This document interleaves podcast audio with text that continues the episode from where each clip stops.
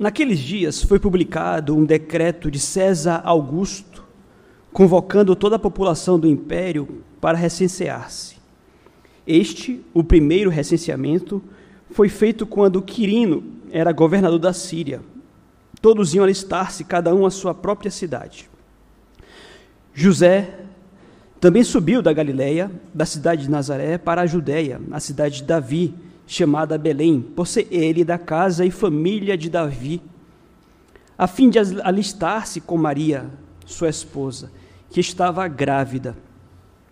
Estando eles ali, aconteceu completarem-se-lhe os dias, e ela deu à luz o seu filho primogênito, enfaixando, e o deitou numa manjedoura, porque não havia lugar para eles na hospedaria. Até aqui. Eu creio piamente no poder da organização, no poder do planejamento. Os irmãos que me conhecem mais de perto sabem disto. Eu aprecio a organização e eu creio que quanto mais organizados nós formos, provavelmente mais bem-sucedidos nós seremos em nossas responsabilidades. E, aliás, é, esta compreensão não é apenas minha, mas sabemos que, mesmo no mundo corporativo, muito se fala acerca de planejamento estratégico e tudo mais, a importância de sermos organizados é, em nossos planos, de fazermos planos antes mesmo de executarmos as nossas responsabilidades. Agora, as coisas lá em casa, por exemplo, mudaram um pouco. Pela graça de Deus, Daniela começou a trabalhar. Mas a minha rotina, até tenho pedido oração a respeito disso, com quem tem orado é, em nossas reuniões, a minha rotina foi toda bagunçada. E eu, como sou um amante, coloquemos assim, da organização, eu estou um pouco que aflito, tentando me reorganizar novamente, para que eu tenha novamente as minhas rotinas bem estabelecidas. Esses dias eu me peguei, por exemplo, é, de certa forma, me afligido por coisas completamente bobas. Até compartilhei isso com um casal com quem conversei ontem. Estamos naquele processo de comprar um, uma escrivania, de arrumar nossos, as nossas estações de trabalho em casa, porque é home office o dela também, e fiquei profundamente incomodado porque ajeitei a minha estação de trabalho, mas na frente tínhamos uma parede branca com um furo na parede. E do lado o guarda-roupa estava aberto e do lado o sofá estava sujo. Eu não consegui trabalhar porque eu tinha na minha cabeça que tudo tinha que estar perfeito, para que então eu conseguisse produzir e trabalhar melhor. Veja, um problema da minha cabeça, que aliás produz uma ansiedade é, anormal e perigosa. E, aliás, nós lidamos hoje com muitos transtornos de ansiedade por pessoas que não sabem lidar com coisas como, esse, como, como essas que eu acabei de citar para vocês. Uma vez eu recebi um e-mail que trazia uma historinha que via com o propósito de ilustrar o valor do planejamento. A historinha era mais ou menos o seguinte: haviam dois amigos que foram passear na floresta. E em dado momento, um deles avistou um leão com a cara de muita fome vindo na direção do acampamento deles. E um deles correu com toda a pressa, enquanto o outro parou e começou a calçar um tênis. O que correu percebeu que o outro parou e perguntou, né? Se calçar um tênis ia fazê-lo correr mais rápido que um leão.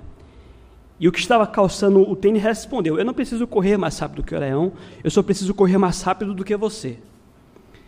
E a história, obviamente, foi contada para ilustrar o quão é importante nós fazermos planos e termos bons planejamentos, porque um planejamento adequado seria então a garantia de bons resultados.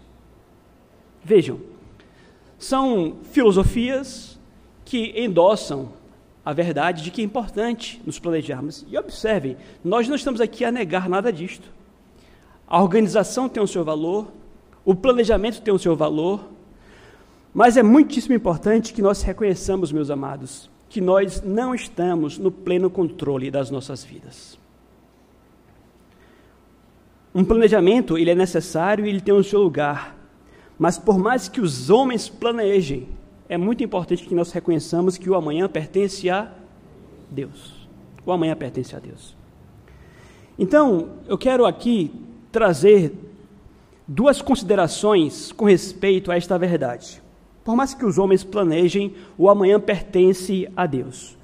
O que deve nos levar a considerarmos duas coisas. Primeiro, devemos considerar que a vontade de Deus para as nossas vidas, eventualmente, se não frequentemente, pode não condizer exatamente com a nossa vontade para as nossas vidas. Nós acabamos de ler aqui um relato que nos fala acerca da família do Senhor Jesus Cristo. E o que nós encontramos aqui neste relato é a verdade de que os planos que foram feitos por José e por Maria para a gestação do menino Jesus, os planos que eles fizeram não se concretizaram com toda certeza. O ponto é, Deus mostrou para aquele jovem casal que ele tinha outros planos para a vida daquela jovem família. Então, a primeira consideração que, eu quero trazer aqui nessa noite para a nossa reflexão é justamente esta. Na consideração, meus amados, na certeza de que o amanhã pertence a Deus, nós precisamos considerar a vontade de Deus para as nossas vidas. Então, repito, é bom fazermos planos, é bom termos uma mente organizada, mas é muito importante que nós não esqueçamos que nós não estamos no pleno controle daquilo que acontece em nossas vidas. Mais uma vez, voltando os nossos olhos para este jovem casal. É muito importante que nós lembremos que era um jovem casal. Eu digo isso porque eu creio que, de certa forma, a ansiedade está mais relacionada à juventude. Eu creio que quanto mais jovens nós formos, mais ansiosos nós tendemos a ser. À medida que nós envelhecemos, a tendência natural é de que sejamos mais calmos, de que andemos em, com menos ansiedade. Um exemplo disto é o que eu contemplava quando convivia com colegas na universidade, né? É interessante, aqueles que estão na universidade já devem ter percebido isso. Já perceberam que no campus universitário os calouros sempre andam apressados de um campus para o outro? É interessante isso. Os veteranos andam de um campus para o outro com toda calma, mas eu percebia que os calouros andavam com a pressa, assim, é calouro mesmo. Mas veja, qual é o ponto aqui? Quando somos mais jovens, nós somos mais apressados, mais ansiosos, e lembremos aqui que quando olhamos para esta história, é um jovem José, é uma jovem Maria, e é a primeira gestação deles. Se jovens já ficam ansiosos, quão ansiosos não ficam na, na, na gravidez? E quão ansiosos não ficam na primeira gestação? Vocês podem imaginar quanta ansiedade não havia no coração de José e de Maria. Maria, grávida, ali com um barrigão, e tudo estava pronto, aliás, para que a criança nascesse em Nazaré. Mas de repente surge um decreto de César e César obriga, ordena com que cada um vá à sua própria cidade natal para recensear-se. E se aquele jovem casal fazia planos, com toda certeza, para que o pequeno Jesus nascesse ali em Nazaré, agora de repente tudo muda. E Maria, com aquele barrigão, precisa enfrentar uma viagem até Belém. Nós temos inclusive indícios aqui na passagem, óbvios, de que Maria viveu os seus últimos dias de gestação. E a viagem é uma viagem longa. Imaginem quanta ansiedade não ocupou a cabeça de José, em especial uma vez que ele era o líder daquela família. E agora? Por quê? Como é que nós vamos fazer? Com esse barrigão? Repito, queridos, jovens, primeira gestação, primeiro filho, e observe, não é um filho qualquer.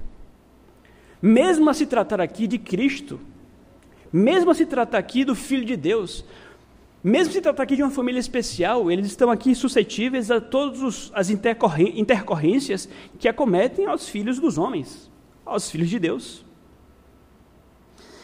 O que nos ensina, meus amados, que frequentemente nós somos surpreendidos em nossos planos. Percebam, na mente de José e de Maria, o plano Nazaré, mas na mente de Deus, o plano era Belém. E havia um propósito para isso. Aliás, já havia sido profetizado por Miqueias que Jesus Cristo iria nascer em Belém Efrata. Talvez, naturalmente, José não tenha percebido esta profecia, mas Deus, o Pai, obviamente, queria que o filho nascesse naquela cidade. É muito importante que nós, em especial aqueles que são organizados e que amam a organização, que nós tenhamos mais humildade para reconhecer que os nossos planos podem virar do dia para a noite. Nós acabamos de ler, por exemplo, aqui na liturgia, acerca do profeta Jonas. Na mente de Jonas, Jonas ele seria profeta onde? Em Israel. Mas na mente de Jesus, de Deus, Jonas seria profeta onde? Em Nínive. Ele relutou, inclusive. Ele brigou com a vontade de Deus, mas Deus tinha uma vontade para a vida dele. Então, eu sei que nós sabemos disso. Eu sei que no fundo todos sabem que Deus tem um plano para as nossas vidas. Mas qual é a dificuldade? É lembrar disso e colocar isto em prática. Nós reconhecemos inclusive que os planos de Deus sempre serão melhores do que os nossos planos. Mas por que nós relutamos tanto como Jonas o fez? Porque às vezes nós nos debatemos tanto e sofremos tanto e resistimos tanto a ceder à vontade de Deus e a deixar com que Deus simplesmente nos governe. Ele pode querer nos dar um outro rumo. Ele pode querer nos governar e nos cumpre com toda a fé do mundo. Nos cumpre baixar a cabeça, dizer o nosso amém e rogar, Senhor, que seja feita a tua vontade. Obviamente, repito, a teoria é mais fácil do que a prática. A teoria é muito mais fácil do que a prática. Mas, por hora, vale ressaltarmos a importância de lembrarmos que Deus pode ter planos diferentes dos nossos. E como foi dito, os planos de Deus, no que diz respeito aos seus filhos, sempre, sempre, sempre, sempre serão melhores do que os nossos. Por quê? Promessa da palavra de Deus: todas as coisas cooperam para o bem daqueles que amam a Deus. Jonas foi parar no mais profundo dos mares, mas todas as coisas cooperaram para o bem de Jonas, porque Deus quis que fosse assim. Então, nesse sentido, obviamente, no primeiro momento, isso pode não ficar tão claro assim. E é por isso que é tão importante que nós lutemos contra a nossa ansiedade com o remédio da fé. E se eventualmente nos falta forças para acreditar, o melhor remédio para a ansiedade qual é? É a oração. É dobrarmos o joelho e pedirmos a fé adequada do Senhor para que confiemos mais nele. E ele concede, e ele responde. Nós cantamos muito aqui nesta noite isto. Nós clamamos, nós pedimos, e ele responde, e ele atende. E o ponto aqui é este: Senhor, faz-me ver quais são os teus planos e faz-me ver quão, quão melhores são os teus planos do que os meus. Há uma história muito, talvez, pitoresca ou conhecida, que fala acerca de uma senhora que estava passando por momentos muito difíceis. E ela estava. Ela teve uma oportunidade, inclusive, de falar numa rádio. E nessa rádio ela deu seu testemunho. E ela falou que ela estava passando por uma grande prova. Ela estava desempregada. Ela tinha filhos pequenos. O seu esposo, seu esposo fazia alguns bicos, mas não era o suficiente. E ela pediu na rádio que se algum irmão pudesse ajudá-la com algum alimento, que ela ficaria muito grata. E que ela iria acreditar que Deus teria colocado isso no coração daquela pessoa que iria ajudá-lo ajudá-la.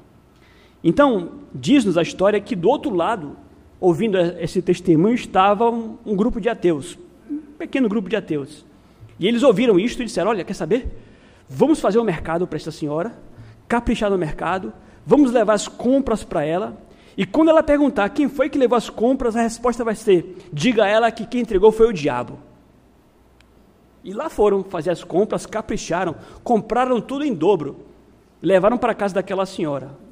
Ela recebeu-os com toda alegria, eles deixaram as compras na dispensa na expectativa de que ela fosse perguntar quem era que estava fazendo aquela oferta para ela, né? Mas ela não perguntou coisa alguma. E eles ficaram ali, ela não vai perguntar? E um deles tomou coragem e falou: Você não vai perguntar? Quem foi que trouxe a comida para você? E ela respondeu: Eu não. Quando meu Deus manda, até o diabo obedece. Então vejam, nós queremos que Deus tenha os seus planos, Ele é capaz, inclusive, de usar o mal para o bem. Ele usa as circunstâncias. Todas as coisas sempre irão cooperar para o bem daqueles que amam a Deus.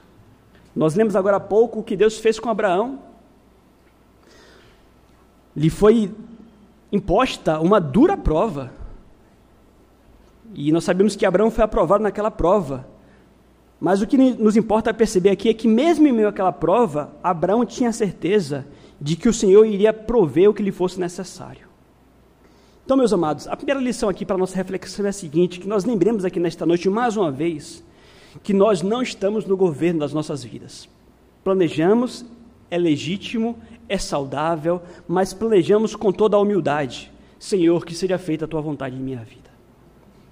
Em segundo lugar, nós aprendemos, ainda aqui nessa noite, em segundo e último lugar, que também precisamos considerar o cuidado de Deus sobre as nossas vidas, não apenas a sua vontade, mas também o cuidado do Senhor em nossas vidas. Vejam, estamos aqui a tratar do nascimento mais importante da história da humanidade. Não há ninguém, obviamente, que tenha pisado nesta terra que tenha sido mais importante do que o Senhor Jesus Cristo. É o nascimento mais importante da humanidade. E se estamos a tratar aqui do nascimento mais importante, a lógica nos leva a compreender que a grandeza do evento reclamava em si o melhor local, o melhor berço, a melhor parteira do mundo.